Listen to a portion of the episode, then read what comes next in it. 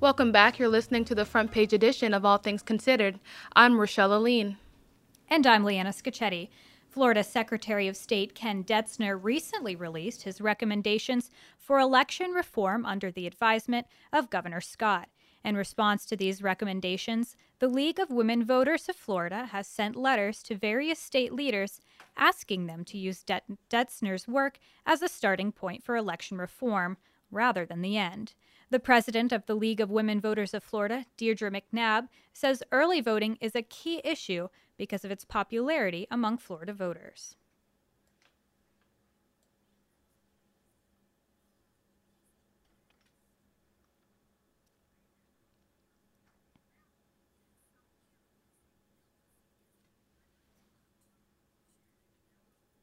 Two thousand uh, 11 was make it as inconvenient as they could, and the result was clear. We had lines snaking all across the state. Third world countries don't ask their citizens to do that, and we're, there were reports of anywhere from 50 to 200,000 people who were unable to vote because they couldn't wait in the line, and that's unacceptable. And uh, the, the secretary made some good suggestions, but they're by no means anywhere near the uh, level and extent that we need to see in order to really put this problem behind us and stop being on the Jon Stewart show for, you know, a third election in Florida. Macnab feels young voters were hurt the most by current early voting practices in the last election and says state leaders need to keep this in mind when working on election reform. Number one, when he identified new early voting locations, there were no spots on campuses. And some of the longest lines we have had have been uh, near campuses where students have had to travel away and wait sometimes on lines from four to six hours. And in some cases, standing on line to cast their vote after the election has been called. This is outrageous. This should not be the case. It is critically important that our students in Florida have a smooth and convenient experience when they go in to vote. So having locations on campuses is, is just an essential, uh, should be an essential part of the reform. The protocol for updating one's voting address is another key issue that Macnab says needs to be looked into. They did not address the new requirement um, for provisional ballots. Again, this is hitting students very hard. What we've had for the last 40 years is people have been able to travel all across our state from county to county and be able to cast a regular ballot, simply changing and updating their address at the poll. The legislature last year changed the rule so that people who went to a different county would have to cast a provisional ballot, something that takes about 20 minutes to do and is the last kind of experience you want to have a new voter, a young voter experience. So we are saying this unnecessary uh, regulation and new requirement should be eliminated and again, that was not included in the Secretary's recommendation. Macnab says the League of Women Voters of Florida will continue to work with state leaders to ensure the proper election reform is being enacted. We always strive to work with our elected officials in as collaborative a fashion as we can. We are not about conflict, we are about study and collaboration and bringing groups and, and ideas together, finding common ground. So one of our first steps, because we've been following elections for a long time and doing the research, was to meet with the Secretary of State and contribute our ideas and recommendations, which he very politely, respectfully uh, listened to. But uh, what he came out with at the end of the day, after listening to a number of groups, uh, was inadequate in our opinion. Uh, and I don't, you know, I, I want to recognize the Secretary for taking time and being as welcoming as he was but at the end of the day, we're looking at what comes out, and we felt that it, it was still missing essential ingredients that were simply necessary for us to really be proud of our election process in our state. Macnab encourages all eligible voters to keep their voting information up to date. You can visit the League of Women Voters of Florida's website at thefloridavoter.org to receive updates on important political issues in Florida. Florida is currently one of the few remaining states that have no laws that keep drivers from texting while behind the wheel. But Florida Senator Nancy Detert is working to change that. On Wednesday, Detert, a Republican from Venice, began to push a bill which would ban texting while driving and make it a secondary offense, meaning additional fines added to tickets. The Gainesville Police Department's Public Information Officer, Ben Tobias, says texting leads to careless driving. Careless driving is just defined as driving without care things that could do that. You know, these people that I've uh, you know spoken about uh, pulling over in the past, uh, it's where they they're driving in a hazardous manner, where they look like they're going off the road, or they may be going into another lane. Uh, that's careless driving, and you know the basis behind that careless driving is frequently you know texting or, or doing something on a cell phone. So the two kind of go hand in hand. UF senior Kimberly Percuco can relate. She says she got into an accident her freshman year because she was texting while driving. So I was driving home from uh, Chapter House and I was talking to my uncle on, I was texting like an idiot and there was a bus in front of me with a couple cars behind it. Didn't think anything, you know, was texting, looked up, everybody was stopped, slammed on my brakes, rear ended the person in front of me was mortified, freaked out. Like I couldn't believe I got in an accident in my first year, like away from home. And then the lady, of course, wanted to press charges, and I got a $187 ticket. For those who may be worried about being pulled over unnecessarily, Tobias says the degree of punishment, punishment will be left up to the officer's judgment. Well, for an example, a seatbelt infraction uh, for the longest time was a secondary offense. And, you know, you remember the click it or ticket campaigns. It didn't matter if it was a primary or, or a second offense. It, it, didn't matter if it was a, uh, uh, you remember seeing all the click it or ticket campaigns. So it really didn't matter if it was a primary or a secondary offense. There are, generally, when somebody is breaking one traffic law, they're going to be breaking another one. It's just the, the basis of how it works. Um, you know, with, with seatbelts being a secondary offense, we still, you know, issued quite a few uh, citations for seatbelts. And now that we see that seatbelts are now a primary offense, maybe this uh, could be a stepping stone for, for a texting ordinance uh, where, you know, it'll move into a primary offense sometime soon. Percuco says that Detert's bill will have a small impact on those who text while driving, but she feels that people will still do it anyway. I think it would make a slight impact, but people are going to do what they want to do. People are going to text and drive. That's just the way it is. It's like it's like putting on your makeup in the car while you're driving. Like if you if you're in a hurry and you're wasting your time and you're like, oh my gosh, I have no mascara on. I look, I oh I need to, oh, I'm on my, or whatever. You have coffee or you want to put sugar in it. What, whatever the case is, if you think you can do it in your car, you're gonna do it. Detert's bill must clear two more committees before reaching the Senate floor. The second Friday in February is known among Florida high school students as the day they find out their admission decision to the University of Florida. Today, however, something unusual happened. Some students have already heard from the University of Florida, and their admissions decision was sent to them by text or email or through UF's online database. Among those who heard today is high school senior Justin Littlejohn from Melbourne. For him, today couldn't have come any sooner. I mean, it was a huge weight off my shoulders. I mean, I was stressed out waiting for tomorrow. Mm-hmm.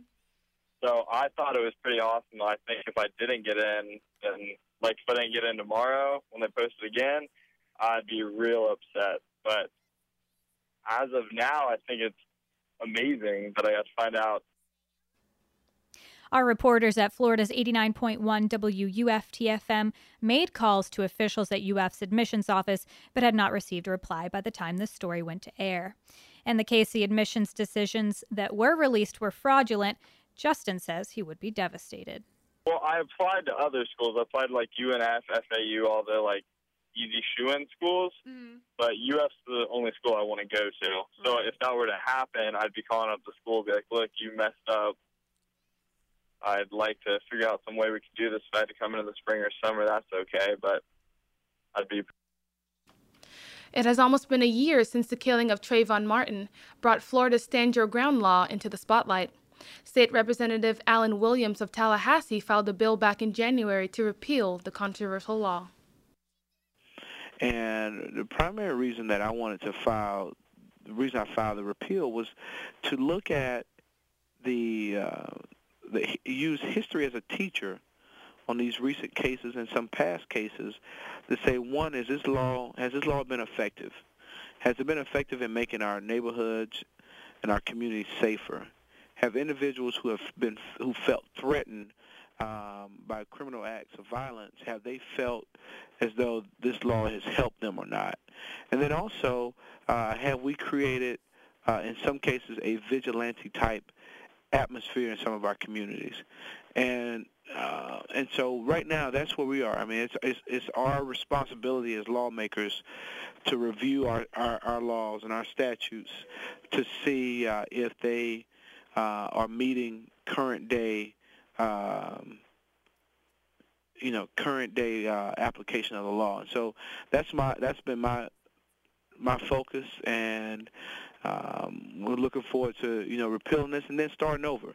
I still think that we there's a need for um, some law to give people the the ability to protect themselves, but I think in its current form, the uh, repeal bill that we have uh, doesn't meet that. Williams does not believe, though, that his bill would affect the upcoming Zimmerman trial. Um, I, have been in contact with the uh, the attorneys for the family. Um, I've been in contact with obviously his with Trayvon's mother, Sybrina, um, and I, I, do I do not believe that a repeal of the law would have any impact on um, on the case or on the uh, the hearing that will take place, I believe, in, in sometime in April. Number one, we won't unless the governor, unless we pay, unless we repeal it and the governor signs in the law, uh, we probably won't even have it up and out of the legislative process by the time uh, the stand your ground hearing takes place. But it still wouldn't it still wouldn't have an impact on on the on the hearing itself. If the Stand Your Ground law were to be repealed, it would mean redefining Florida's stance on self-defense as members of this body, uh, I think we're held accountable for the laws on our books. Uh, a lot of times we have outdated laws. A lot of times we have laws that need to be tweaked and, and, and refined. Um, and so I, I think we have an option here to either repeal it and start over, or we have the option of looking at the law and amending it uh, in a way that meets the needs of the people of the state of Florida.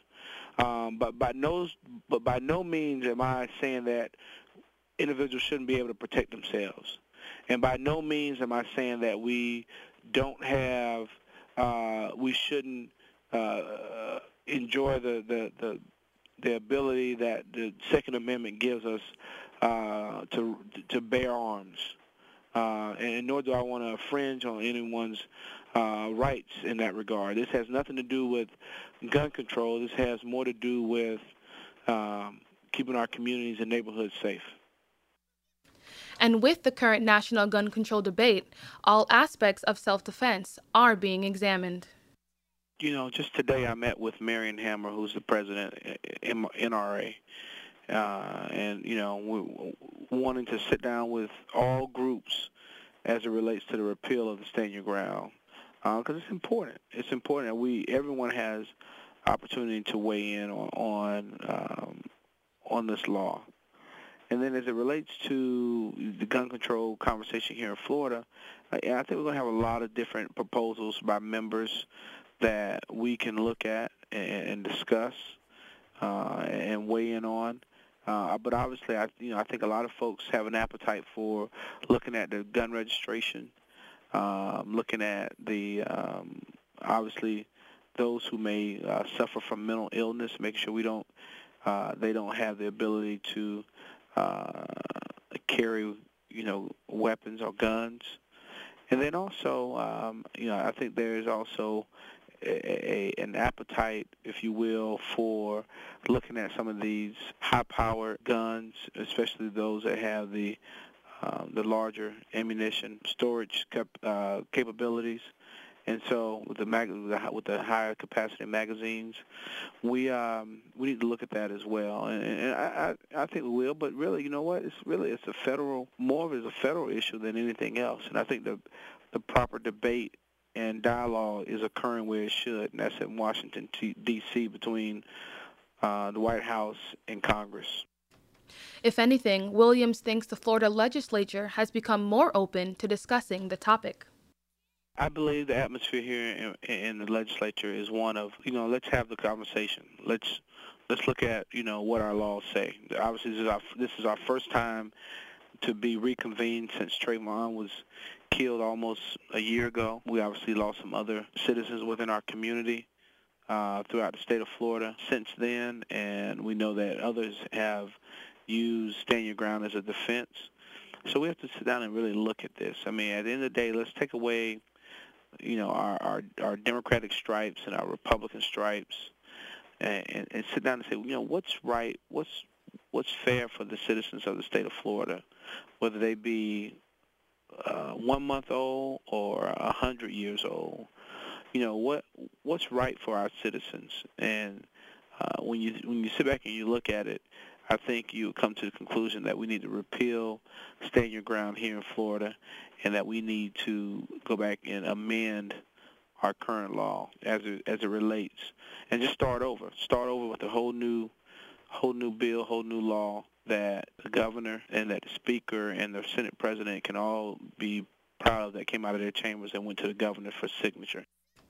Williams is currently in preparation to take his bill to committee.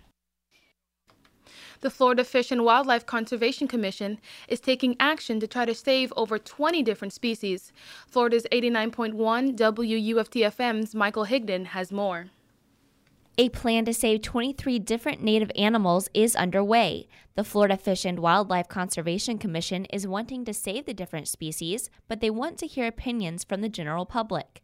FWC's stakeholder coordinator, Claire Blunden, says they want to get the information out to people. We wanted to create one statewide system with one listing criteria, whether the species was threatened or not threatened. Blunden says they are looking for an outside take on these animals. We're really looking for public partners, anybody who's interested or feels they have uh, a stake in what's going to happen, to give us uh, some feedback on what the species needs are, uh, what actions they can help accomplish, what types of management or research they could be involved with, uh, and what impacts they, these plans might have. The new plans for all the native animals will be available for the public to view once all the comments are posted. For the most part, we've geared these plans uh, toward being readable for for most most of the general public. There's glossaries which define some of the terms that we're using that might be more complex or harder for people to understand. Blunden says they will look across the species action plans for common themes and strategies so they can address them collectively. She adds they are accepting new petitions and requests for other species to be included. For more information and to comment on the plans, you can visit the Florida Fish and Wildlife Conservation website. The public comment period will end March 13, 2013. For Florida's 89.1 WUFTFM, I'm Michael Higdon. Copper can be used for more than you think. The Harn Museum of Art at the University of Florida has opened an exhibit which features the innovative work of Dutch artist Rembrandt and his use of copper to create prints. This exhibit, titled Printmaking in the Age of Rembrandt, includes some of Rembrandt's most highly collectible works of art from the 16th and 17th centuries. These pieces of art have been transported from the Currier Museum of Art in Manchester, New Hampshire, and highlights more than 70 of Rembrandt's prints, as well as other pieces from more than 30 different artists. Dulce Roman, the curator of art at the Harn Museum, says that the techniques used to create these prints from copper plates are beyond impressive. Though some may think of asteroids as things of science fiction movies, soon we'll be very close to our planet. Florida's 89.1 WUFTFM's Maggie Schwartzman reports on how an asteroid could end up getting to Earth. On NASA's Near Earth Object Program website, you can find a list of every comet or asteroid of any size that will be passing close to our home planet in the coming months, days, or even years. And actually, there are a lot more near Earth objects than people will likely realize. Stargazers and NASA scientists alike will be looking at the skies just after Valentine's Day at one of these objects. On February 15th, an asteroid named 2012 DA 14 is expected to pass fairly close to Earth. Director of Santa Fe College Planetarium James Albury explains that while there are a lot of near Earth objects, most do not get this close to us. Because this is one of those uh, asteroids, it's called a near Earth object. Um, they're part of the Apollo group of asteroids, and there are quite there are a lot of them that are in our general area, but not many of them pass as close to the Earth.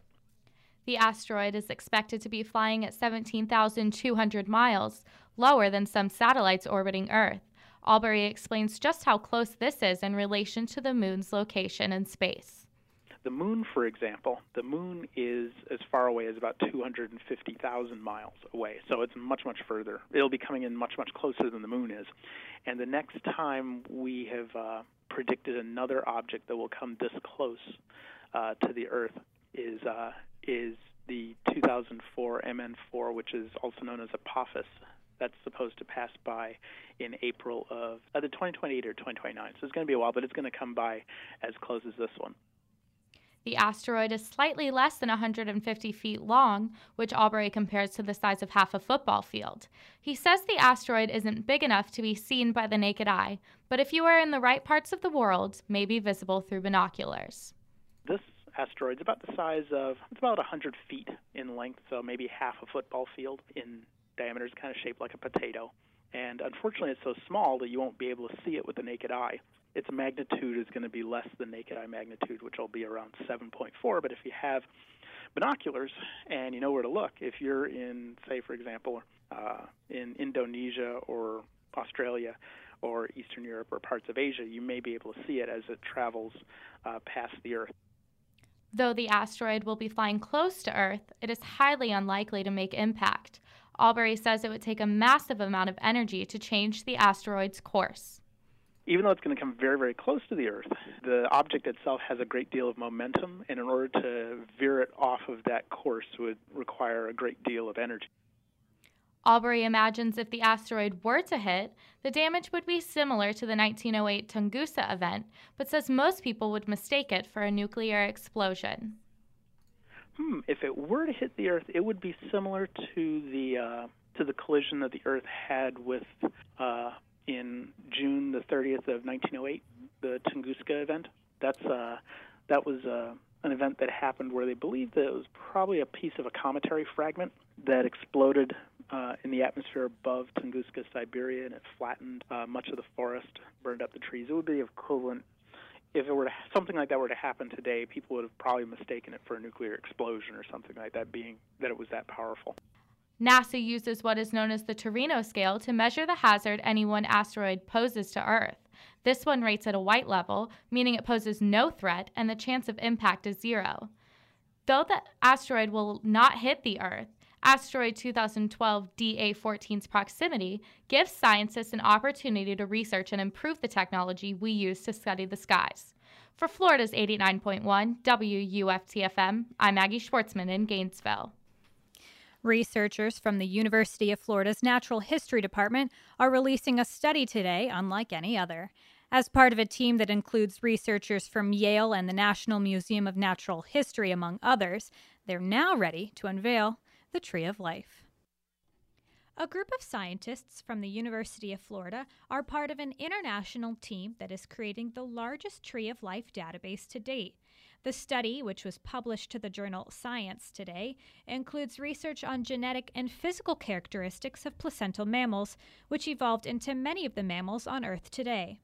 Jonathan Bloch is an assistant curator of vertebrate paleontology at the Florida Museum of Natural History on UF's campus.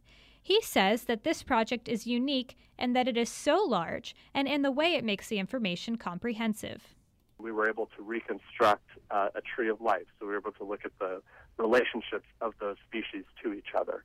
And it's an important uh, analysis because it's the you know, it's the largest data set of its kind that's ever been constructed to look at the interrelationships of the different species of mammals.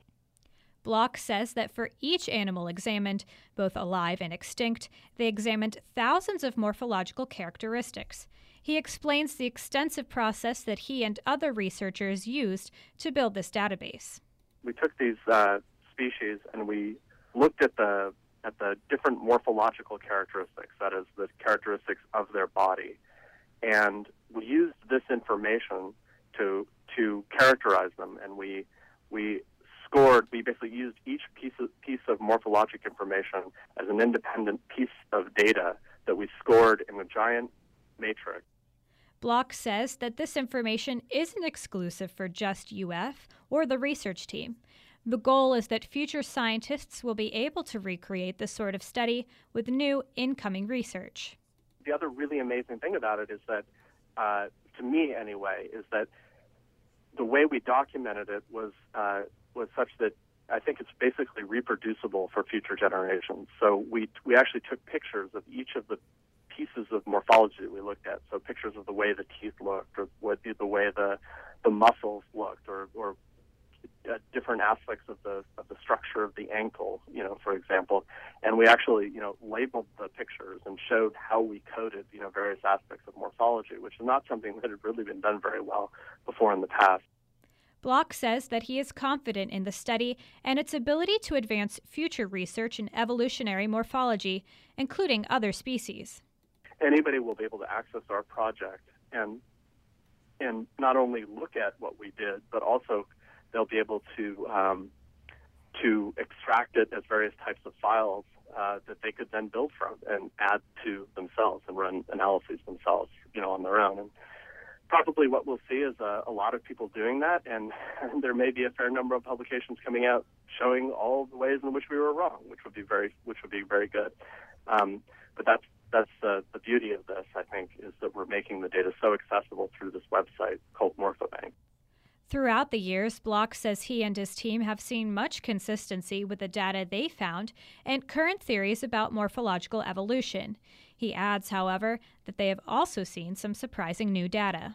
One of the things that it shows is that if you if you look at the fossil record, the species that we coded uh, that were fossils in this analysis, what it shows is that the is that the orders of mammals on the planet today, um, so things like rodents and bats and primates and you know these groups that we that we recognize today have their origins essentially just after the extinction of the dinosaurs 65 million years ago, and not a whole lot before that. So it really was sort of a major burst of evolution following the extinction of the dinosaurs. The group of researchers started the Tree of Life project five years ago with funding from the National Science Foundation through the Emerging Frontiers program. Bloch says that many people involved in the project are really experts in their field, including himself. My expertise has been on the evolution of primates and the relationship of primates to other mammals, looking at not only modern uh, primates, but also the most importantly, in my mind, the fossil record of primates. And so, uh, when this project was um, being conceived, and, and when the when the folks who had the idea of, uh, of doing it uh, were thinking about who they wanted to involve, they contacted me because they, they knew that this was this was right down my alley. It's exactly what I what I worked on. They had read my publications on the subject. After five years of study, the team feels that they have reached a stopping point to share their research with the world. He says, however, that this doesn't mean the end to the research forever. And where we are now is the completion of that project. Um, so this, this publication presents um, the results of that work. And uh, and and as as always happens in science, when you've completed a project like this, um, then then that really it is just a stepping stone. So the best science, I think, is the one that passes on the results and says, okay, here's how we can move forward and, and do even better. Bloch says that after doing 4,500 individual observations per animal, they've only scratched the surface of the extensive data. He says he is looking forward to seeing researchers and students adding to the Tree of Life for many years to come. A decline in a certain Florida crop could have a worldwide effect. Florida's 89.1 WUFTFM's Michael Higdon has more. A drop in Florida citrus crops could raise citrus prices. Florida is the main producer of citrus in the nation, and this drop could affect consumers. University of Florida retired professor of food and resource economics, Thomas Spreen, says there are several different reasons there could be a decline in fruit. Well, this year, um, the crop forecast comes out in October, and they forecasted 156 million boxes of fruit. But you could see at the time that fruit drop was an issue. Now there's a certain normal level of fruit drop. I mean, the fr- all the fruit that's that's that's uh, set on the trees isn't all harvested, but this year the fruit drop seems to be much larger. And the reason given is they think it's related to this disease known as greening. One of the one of the aspects of greening is that the trees tend to drop their their fruit more quickly and now that greening has become more widespread in the state, that that may be a contributing factor. Citrus canker may be another reason. The citrus uh, canker eradication program had to be abandoned after the hurricanes of 2004 and 2005. And another attribute of canker is it promotes uh, fruit drop. Then we've also had a very warm winter and um, and a relatively dry winter. Now, even though irrigation helps with the dryness, it could be the trees simply um, are getting ready for the bloom for the next year. And I just saw a report that the bloom has begun. Um, and so that may be a third factor. Spreen adds consumers don't have to worry yet. I don't think it's going to be a large effect. Um, the crop uh, forecast is down about 10% from the initial forecast. Uh, of course, that's not evenly distributed across uh, growers. But believe it or not, growers actually benefit from a smaller crop, that the prices rise in response to the smaller crop. And so from an economic standpoint, the growers probably will not be all that adversely affected. He says prices are likely to stay the same, but the appearance of the fruit may change. Well, I don't think they'll rise from where they have been, but I think we might have seen somewhat of a price decline had a larger crop been produced. And so I think at the consumer level, we'll actually see the prices probably stay about where they have been be, but be, because of sort of the post effects of the hurricane and greening, crops have not been particularly large the last several years. Spreen adds there are things being done to deter problems with the crops. The growers have been uh, uh, investing money themselves, and there's been uh, quite a research effort, not only done by the University of Florida, but also by USDA, and also researchers even outside of Florida. So there, there's a very aggressive research program trying to come up with various solutions for, uh, for, for greening, which range from a disease-resistant tree that might be a genetically modified tree to uh, approaches to kill the insect that spreads the disease, uh, to maybe even some kind of an antibiotic, uh, greenings caused by a bacteria, even some kind of an antibiotic solution where the trees can be, be treated and it would kill the bacteria but there's not a solution that's like on the horizon. Uh, so, so unfortunately for the growers and for the state in general, we're going to kind of be in this period for the next several years of, of the disease kind of gradually uh, uh, adversely affecting the industry. Officials estimate the 2013 Florida citrus crop to drop at least 5%. For Florida's 89.1 WUFTFM, I'm Michael Higdon. With a variety of artifacts, the Pathway to Freedom exhibit continues his journey from school to school in honor of Black History Month. Florida's 89.1 WUFTFM's Chelsea Ray had a chance to see the exhibit in its final day at Santa Fe College and has this report.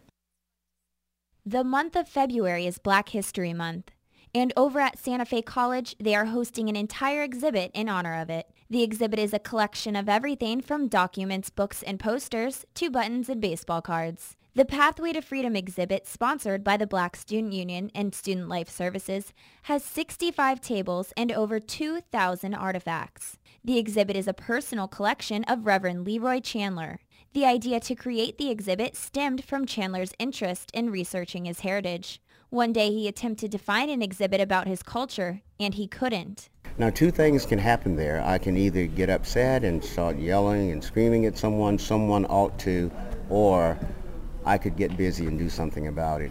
And I decided to get busy and do something about it. And what we have around here is uh, the result of that getting busy. It is Chandler's hope that when people enter the exhibit, they inherit a sense of pride for their race or nationality. He hopes that they appreciate it and, like him, also become interested in learning more about their ethnicity and history. Chandler was able to witness his exhibit have a positive effect on a visitor. One of the young ladies who came through the exhibit today uh, something that uh, really I would want to hear and it says, okay, we're being successful in what we're trying to do. She said, wow, there are things here that I never knew. I never knew there were so many things about our history that I did not know. And she said, I guess I really need to study my history. This exhibit made a change in that young lady's mindset. That is very precious. Although the exhibit has traveled to schools all over North Central Florida, one visitor enjoyed it so much, she hopes it will make its way here to the University of Florida. Yeah, I think it's um, very special to know that he's doing this just for the purpose of sharing and learning with the community. And um, it's something that I actually really like to see at UF, which is my alma mater, especially um, just because I feel like with all the diverse voices there, there's so much that the community there can learn from it. And as a future social studies teacher, I was able to take books and see different um, people in history I never knew about. And I think when I go to teach, I'm going to be able to connect with my students more by showing them new perspectives in black history. Today was the exhibit's last day at Santa Fe College. The celebration of African culture and history will continue throughout the month of February as the exhibit continues to travel from school to school. For Florida's 89.1 WUFT FM, I'm Chelsea Ray. Thanks for tuning in to the front page edition of All Things Considered. This has been a broadcast of Florida's 89.1 WUFT.